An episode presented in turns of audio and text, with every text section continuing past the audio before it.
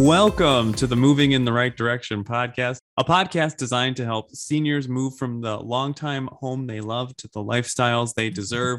I am your host, Chris Essenberg, and I am joined, of course, as always, by Bruce Nemovitz. How are you doing, Bruce? I'm doing great, Chris, and I'm really excited um, to hear today's podcast interview with Barb Horstmeyer because uh, of all the people I work with. Barb and her company have found a way to kind of tie all of the loose ends and and not just loose ends but all the important aspects of a move which involves so many things from estate attorneys to assessing what is the best housing for a senior thinking of moving and consultation when it comes to finances and guardianships and everything. So, um, Barb is the perfect guest, I believe, to kind of wind down uh, our first uh, season, which has been really a great experience. So I'm really excited about it. I agree. Uh, it is. It kind of is the embodiment of what we've really tried to accomplish in this first season, which is kind of looking at each of the elements that go into this moving process. And, and Barb's company really tries to to do that uh, in, in in what they do. Uh, but it's been an absolute uh, pleasure and a really great experience to get to, to work through this whole first season. And we've had so many great guests. Um, I, I, just, was, I feel very lucky to have been able to be a part of it. Uh, I do, of course, want to tell the folks listening that there is a, a second season that's already in production, and we're hoping to uh, launch that in fall. So please be on the lookout for that. Uh, like us on Facebook at the Moving in the Right Direction podcast. We're also on Instagram, and uh, you can follow us there. Of course, also make sure you're uh, subscribed on uh, Apple Podcasts or Spotify so you don't miss uh, any of the new season episodes once they come out. So that's all of our housekeeping for now. So, really excited to get to our guest. Uh, but before we dive into our last episode of season one, anything else you want to add, Bruce? From the first podcast to the last of this season, I have been in this business for 43 years and I have learned such a great deal. I've learned so much about so many aspects of what I do. So, I feel that I can be better um, in helping others. But not only that, I'm so happy because I feel that our audience is going to benefit from so much of this information. And I always say that the best way to um, avoid fear or get out of that fear that you're into is gaining information. Information is the salutary elixir for anybody feeling fear. So, um, thanks again, Chris. My pleasure. I heard a great acronym the other day for fear that kind of uh, is actually face everything and rise. And so hopefully in season one, we, we've really helped folks uh, to do that, to really, you know, face all the elements that are uh, that that go into the senior moving process and and giving you uh, all that information to help you uh, respectively rise. So well, chris i have to say i love that one over false evidence appearing real which i've heard my entire life. Yeah. i hate it and it, and it and it comes at it from such a negative negative aspect well, I know you're an optimist, Bruce, and I wanted to give you more of an optimistic spin. So uh, I really appreciate it. But without any further ado, uh, let's get to our guest.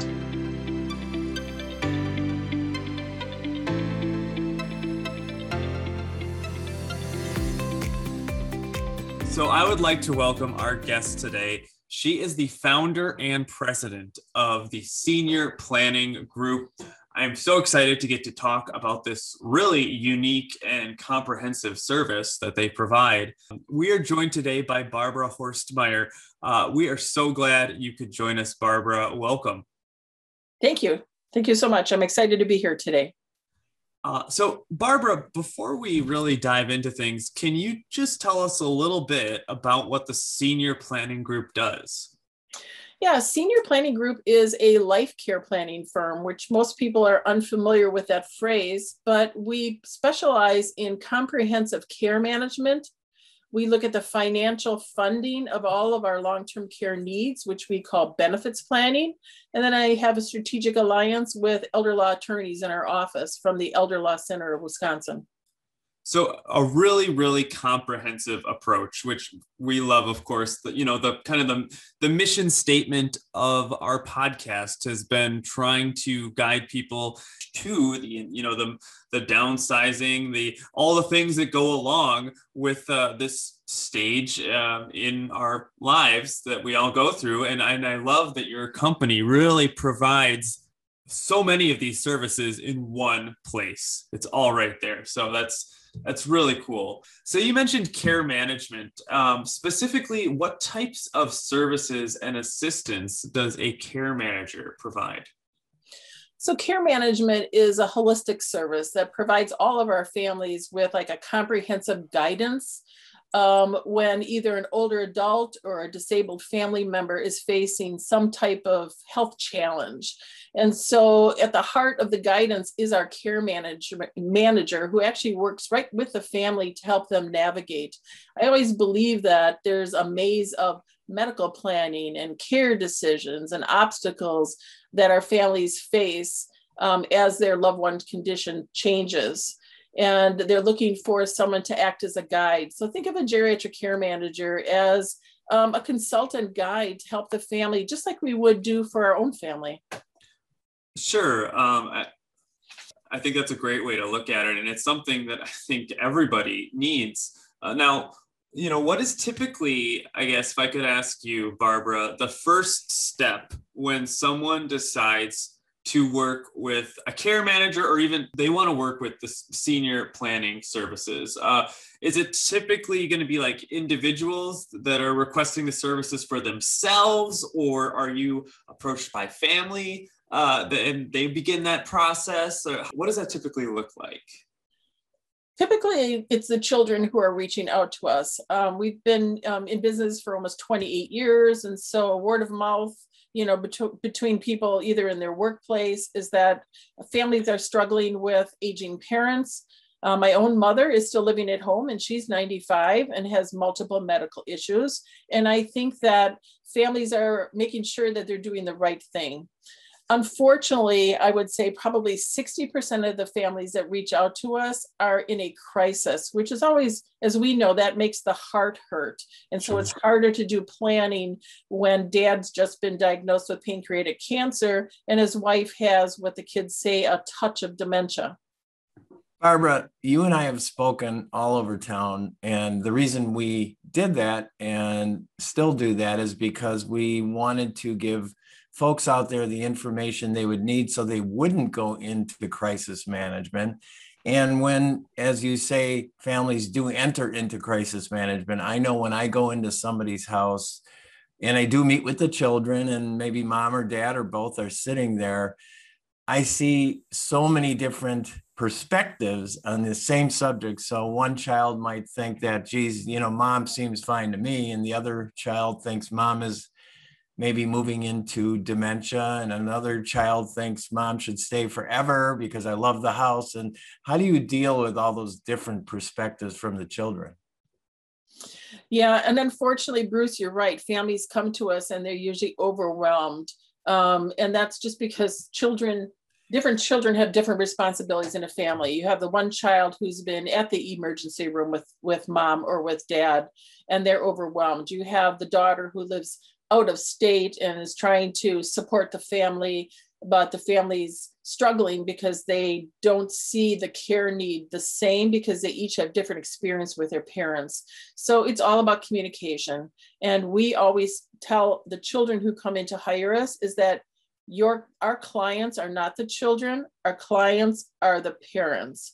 And so it's imperative that when the children come in to see us that we actually go out to meet with the parents to find out what are their strengths but what are their weaknesses? What is their goal? Because we know as we all age we all have different goals of um, what our long-term care needs are going to be.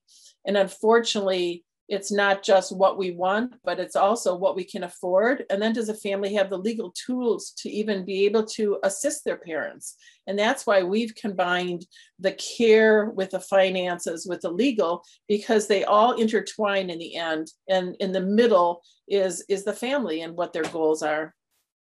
So often I when I am meeting with the family, and because we do have all these perspectives, how do you determine who's going to be the point person? Because you can't be dealing with four or five siblings at one time and continually making decisions about power of attorney and all the different legal issues. So how do you have that conversation with the family to kind of determine who is that person that can help make those decisions?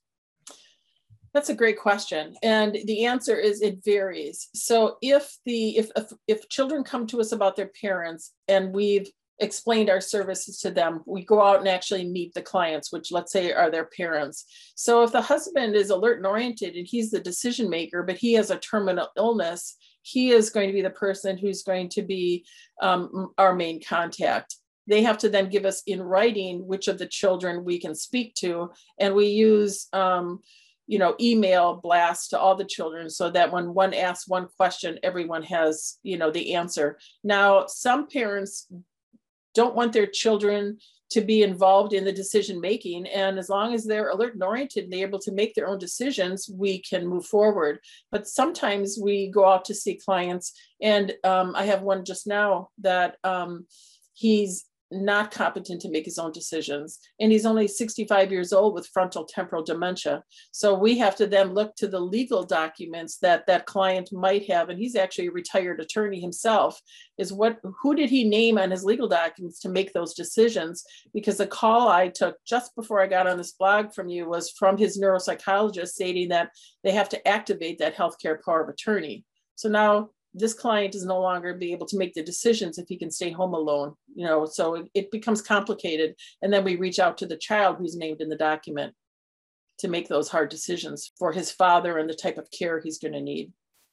It sounds like there are so many you know tough situations and tough scenarios that you have to deal with. When it comes to things like this uh, I, I, I just when i'm listening to it though I, I have to think you know it is really great that you can have one place where kind of a central hub where all of these you know different branches or the different hands are talking to one another as far as you know the legal aspects and the care aspects. So having having everything streamlined i think is you know uh, uh, crucial in this situation. Yeah and being respectful to all the family members and their feelings unfortunately, probably 20% of the time, though, the children are holding off on getting services because of the cost of long term care, which we all know is in the forefront. The average nursing home you know, in the greater Milwaukee, Waukesha, Ozaukee County area is over thirteen, fourteen thousand dollars per month. Wow. Memory care facilities used to start at about 5500 a month and now they're 75 to $8500 a month and that's just for the assisted memory care. So so the finances is something that we have to look at very very carefully to make sure that if a family wants to have in-home care 24 hours, we're looking at $16,000 a month for in-home caregivers.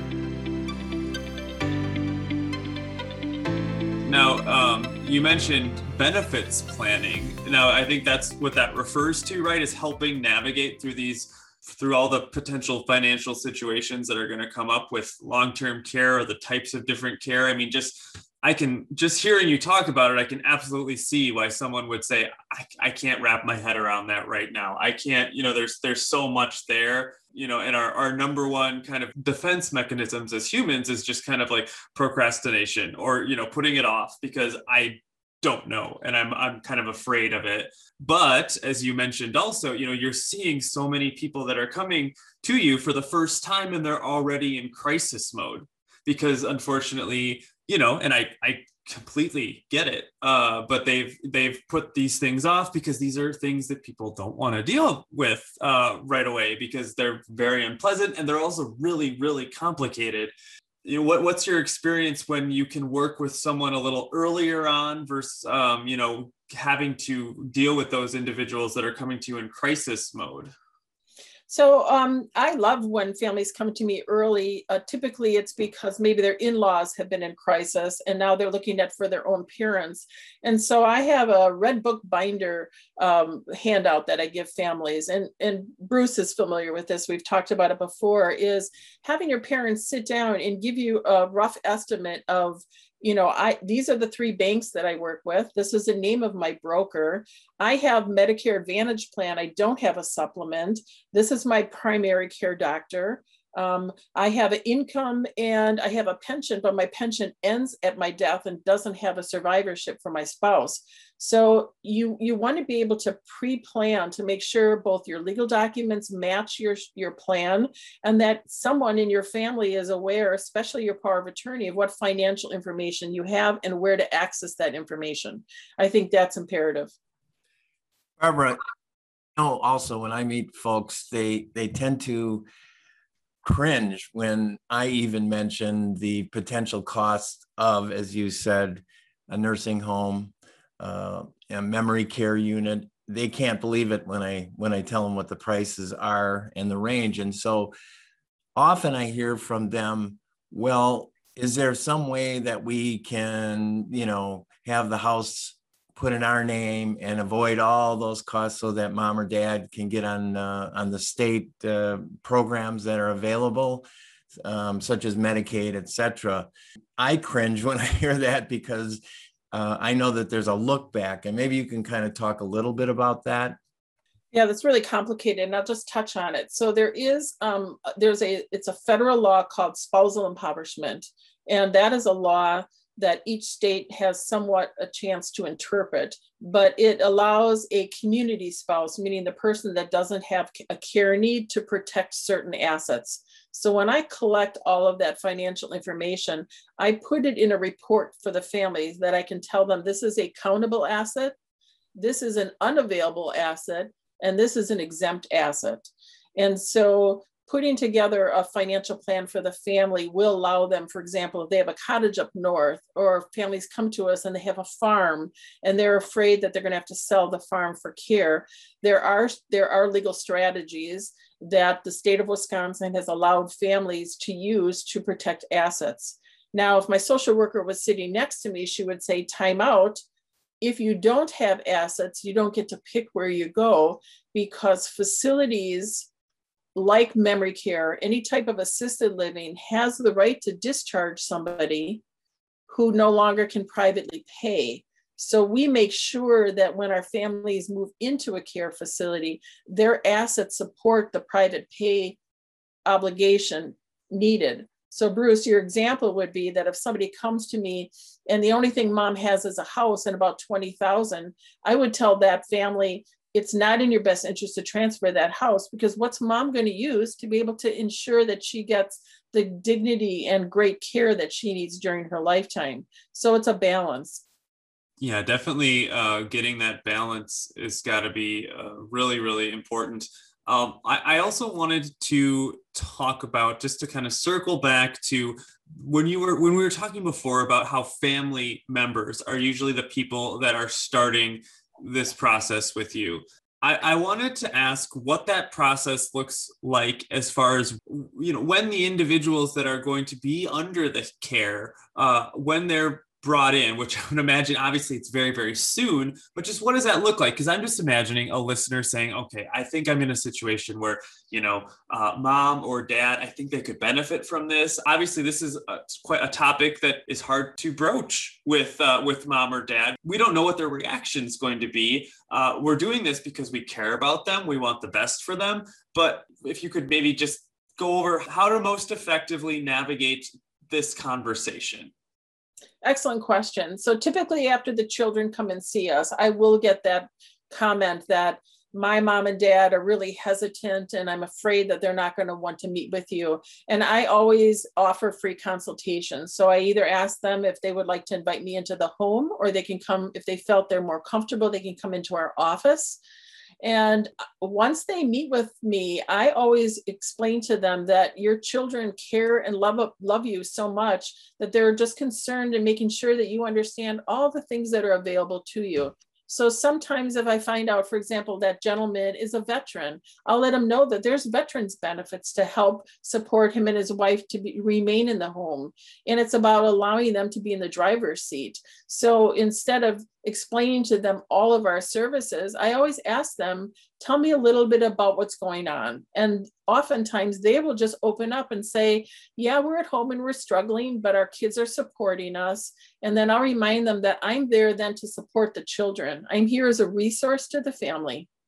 Barbara, I know that um, all of us have good intentions for our parents, and uh, we all like to think that. But I know that I've had some situations where I had a sense that some of the family, or maybe there's only one person taking care of mom or dad that maybe doesn't have their greatest interest in mind. And I'm sensing they want to keep them in the house.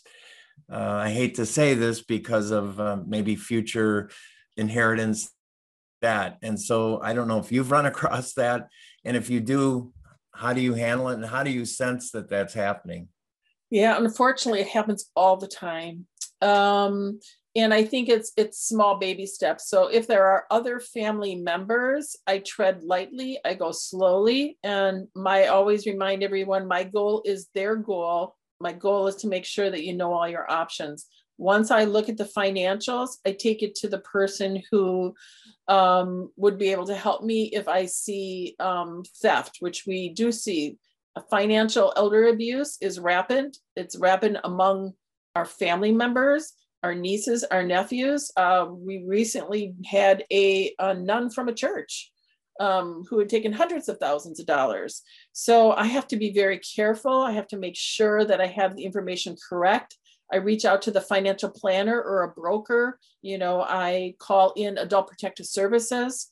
Um, and I, I reach out, you know, as much as I can to those who I feel I can trust to help me with that adult but um, we do stop the theft you know in the end. You know i've had to get the district attorney involved in several cases of um, abuse which is is horrible especially when it's done just to keep the inheritance intact and allow the parent you know to struggle at home or to totally be neglected. Wow. Like i just i don't even have words for that but you know and the fact that you see it so like that it's not a super rare occurrence that you see it kind of often just is so jarring.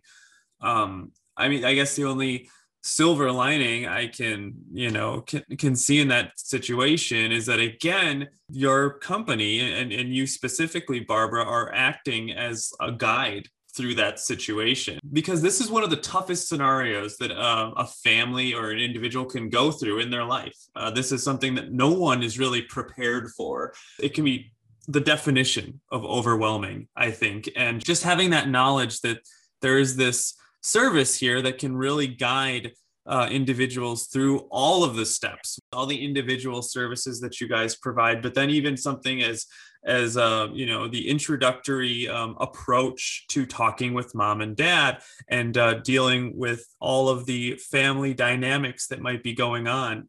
The fact that you can that you literally you know, act as a as a kind of a mediator in that uh, alone is invaluable it is invaluable to the family because everybody comes with their own ideas of what should you know what mom and dad need and they sometimes forget to just ask the parents and when you really peel it apart i find that um, the client themselves, meaning the parents or the person to whom we're being hired for, will eventually open up. If it's not to me, it's going to be one of the care managers. And just being really honest of how do you see this moving forward? What's most important to you? Um, I think I think it's the overwhelming fact of not understanding the finances and what insurance covers. We haven't even discussed that. The majority of people who come to me don't know the difference between Medicare and Medicaid. They use the words interchangeably, and they don't understand why, if their mother had a stroke and went through rehab at the nursing home, when she's discharged, why isn't there any coverage for her to have aides to come in the house? They don't understand that there is no coverage under Medicare for our disabilities that are related to the diseases. And they're, you know, shocked when they have to look at that, that cost of care. The families fail to plan when they know that dad has pancreatic cancer and most likely has less than a year to live and yet they know their mom has memory loss but they're not putting together a plan so in that example we met with just um, the gentleman who had the terminal illness and said, "What what can I do for you to give you peace of mind now that you're passing that your wife needs?" And and his kids are like, "My dad wants to keep mom home and take care of her." Well, that's not what he told me. He told me he wanted to tour on his own. He wanted to look at some facilities. He wanted to be able to place his mother, I mean, his wife, in a facility that he can feel comfortable that she's going to be cared for. And so instead of having the kids support dad with mom at home, we actually placed her into a memory care facility. And he was able to actually, at the end of his life, with his hospice provider, move in so that they could actually be together during that short time that he had.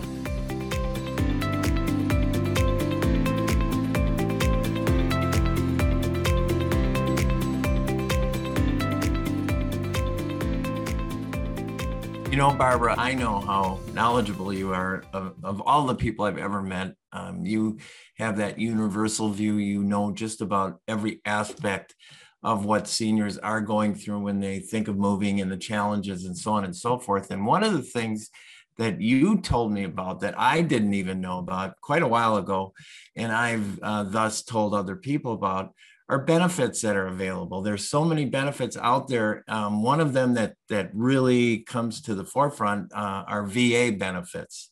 Most people don't know that they're available, and when they do find out, they're they're really shocked as to the uh, benefit that they do receive. So maybe you can just talk a little bit about that.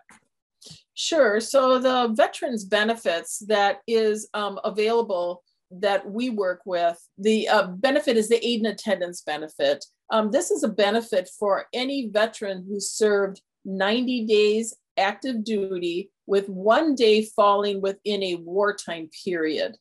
So oftentimes people will say, well, my dad was in Korea, but um, he didn't serve, he served stateside, he was at a desk.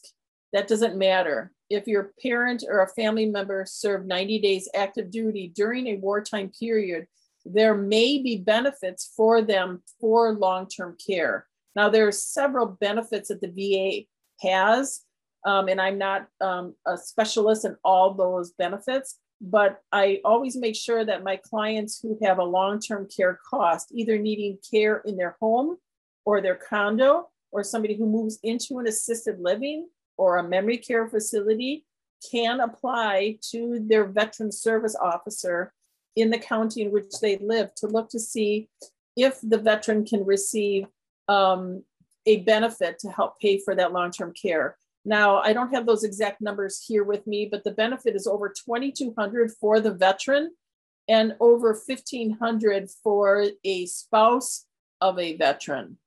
So oftentimes people will call me about their mother who her spouse had passed and the widow can receive this benefit as well, which really makes a difference when we're looking at someone who has an income of let's say uh, $2,500 a month, and that veteran can get another $2,000. Now we have $4,500 a month to put towards their cost of care. And if I have an assisted living that needs two years private pay, but they have less assets, all of a sudden somebody with 80,000 can go into that facility even though they don't have more like we like to see about 150,000 for private pay because he gets extra income of over 24,000 a year from the VA. So it's one of those benefits that um, we explore when we're putting together what we call that benefits planning. There's also the Older Americans Act that people don't think about. There is a, um, in the state of Wisconsin, we have an Alzheimer's caregiver grant that gives people $400 a month. And it's not even means tested, meaning you don't have to have an X amount of dollars to receive that benefit. You just have to have a diagnosis of some form of dementia.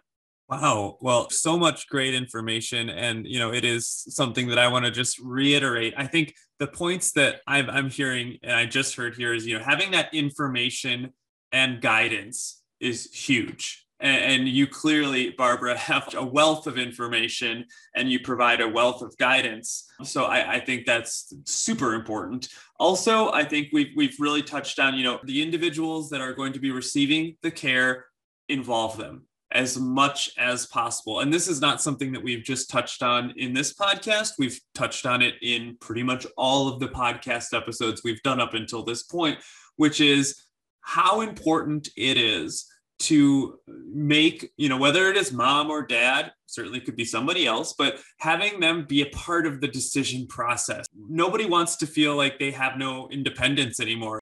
Really doing as much as possible to um, maintain that sense of independence uh, for the individuals that are going into this, uh, I think is super important.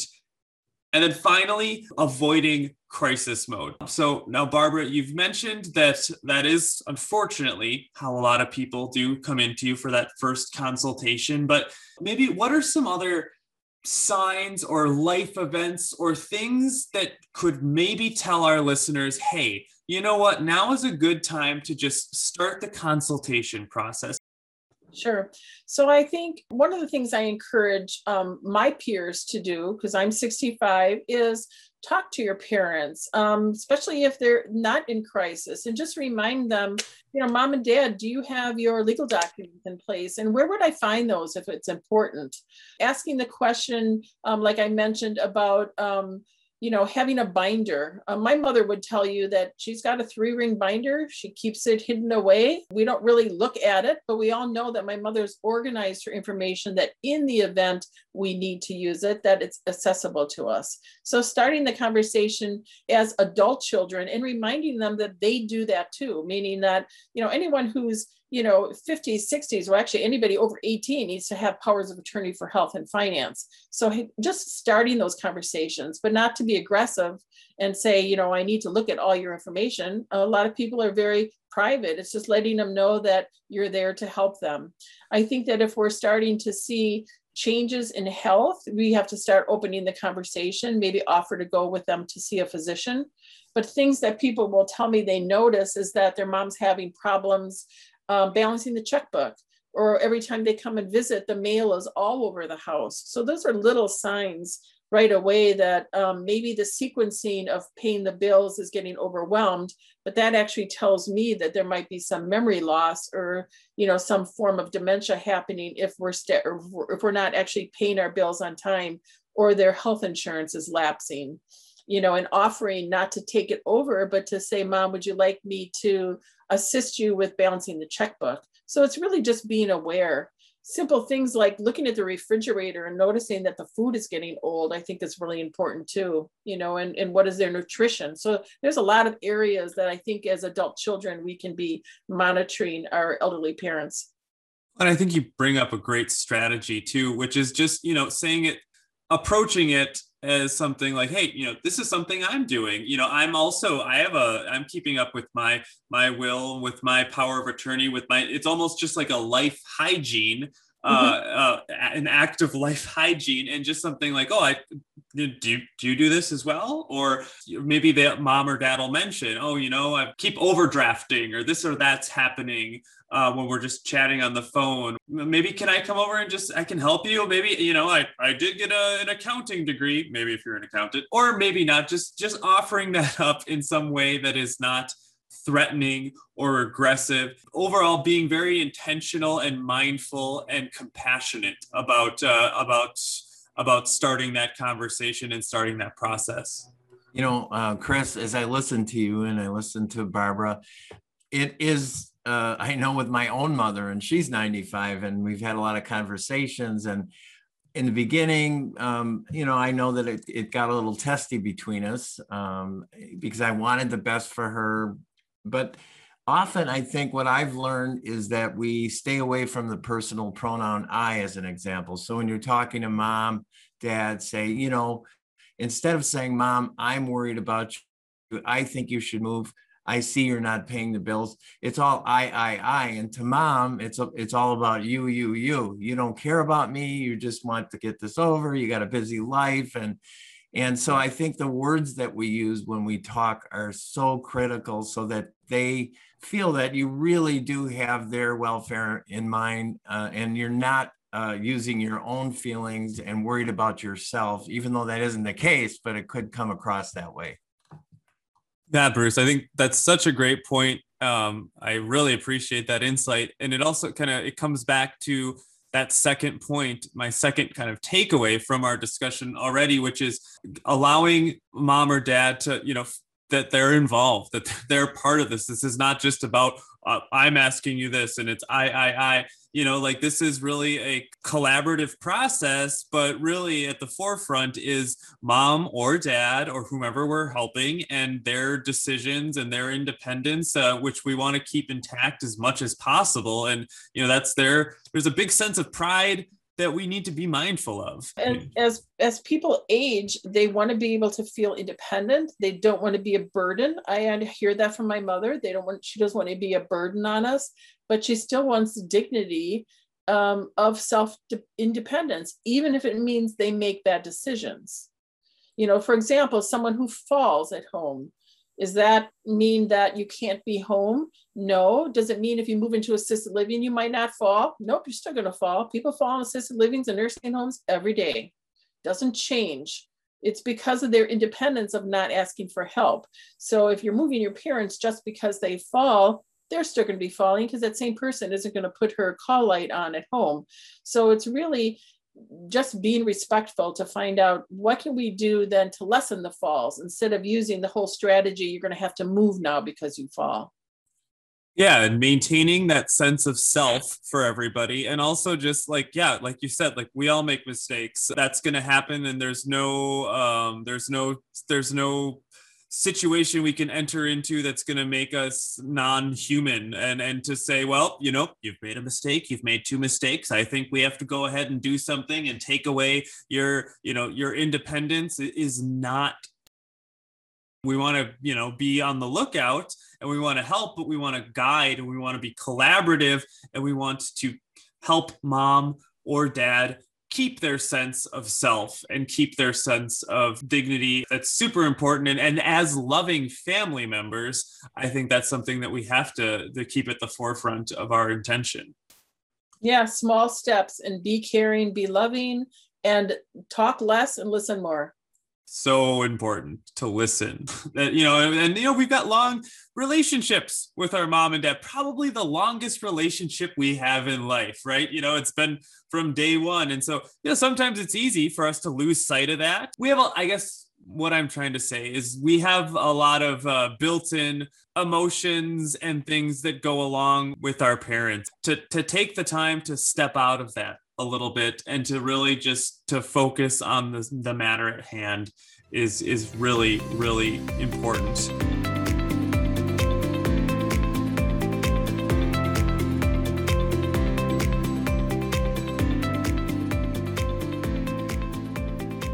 Uh, Barbara, I know we are running out of time. I think we we could talk about this stuff forever, um, but I do want to speak of a common thing that we see especially in Wisconsin and other areas of the Midwest and pretty much anywhere that's cold, is uh, when when folks get a little older, they move to warmer climates, either part time or full time. You know, they're your snowbirds, uh, as they would say. Um, so, do your care managers, or you know, does senior planning uh, ever work with families that need to help their loved ones move back home to like let's say from Florida to Wisconsin or something like that. Is that something you guys work with? Yes, we do. Um, and it seems to be Florida, Arizona, and South Carolina. That seems to be where we get calls from. Um, yes, we do. So we're usually um, collecting the medical records because obviously our care managers are not going to travel. Um, oftentimes, I reach out to a private geriatric care management firm in the area to do the assessment because unfortunately, when the children's give us a description of their parent, they're not always accurate, not because they're not being truthful, because they just don't have the knowledge. You know, they say there's a little bit of memory loss, and, you know, we don't want to be moving somebody over here in Wisconsin to a residential care apartment complex when um, they really should have an activated healthcare power of attorney because they need to be in a memory care unit.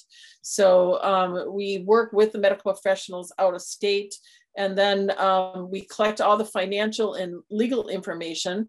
Um, one of the things that's most important is we send them the Wisconsin power of attorney for healthcare document to get that signed because the Wisconsin healthcare healthcare POA is very specific um, language which they talk about these memory care units, meaning may my agent admit me to a community-based residential facility, which is a memory care facility.